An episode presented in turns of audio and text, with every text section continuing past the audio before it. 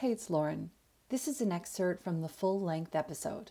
To listen to the entire episode, head to the show notes and follow the link.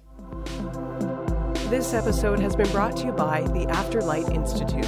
Ignite the light, magic, and miracles within. well, you know, I'm a big proponent of really practical, small, bite sized things that we can uh, implement and integrate into our life. So, you know, connecting to your heart is as simple in its simplest form as bringing your attention or your consciousness into that area in the center of your chest. At its most simplest form, that's all you need to do.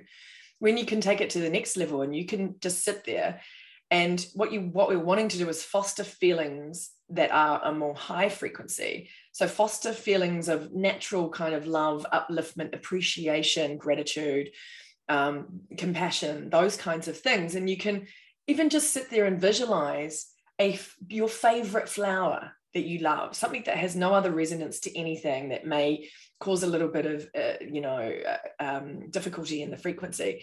Nothing that's going to be contradictory in any nature. Or it could be i love just thinking about a little fluffy duckling because they're just so cute and just thinking about holding that in my hand. And i mean who doesn't have a heart opening experience from thinking about a puppy or a kitten or a duckling? I mean i don't know anybody really you know or a flower you know any of that beautiful natural world and so when we can do that and breathe really slowly while we're doing that and connecting. And I love putting a hand on my heart because it really helps me bring my attention there, you know?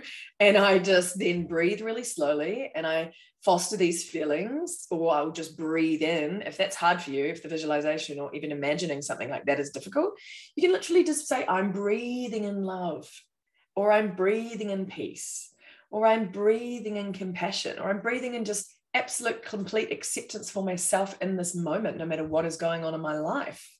So, really, we can do that in a minute or two a day, multiple times a day. And that brings us back into the frequency of the heart.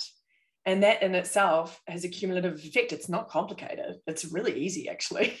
it's just the practice of doing it and taking a breath and being like, actually, I've got 30 seconds. I'm just going to bring myself back you know it doesn't you don't it, it it can be really slotted into anywhere and you don't have to be at any level of you know spiritual development or even any level of understanding because all you're doing is just connecting into your heart your true self and um, creating some beautiful feelings within you because when we start to change our emotional frequency and where we are operating at and we get out of sort of whatever's been you know um, distracting us or if we've had a tough time and we're in blame or judgment or guilt or any of that stuff if we can just do something positive to shift out of that.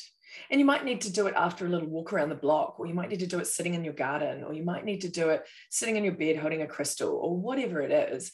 But if you could just take that time to you know consciously create a shift within yourself that's some of the most simplest things that we can do when we are when no matter what is going on actually it's really beneficial you know whether you're having an amazing time it's still helpful to get back into that heart into that frequency or whether you're having an absolute shocker of a day and everything's going wrong. Same thing applies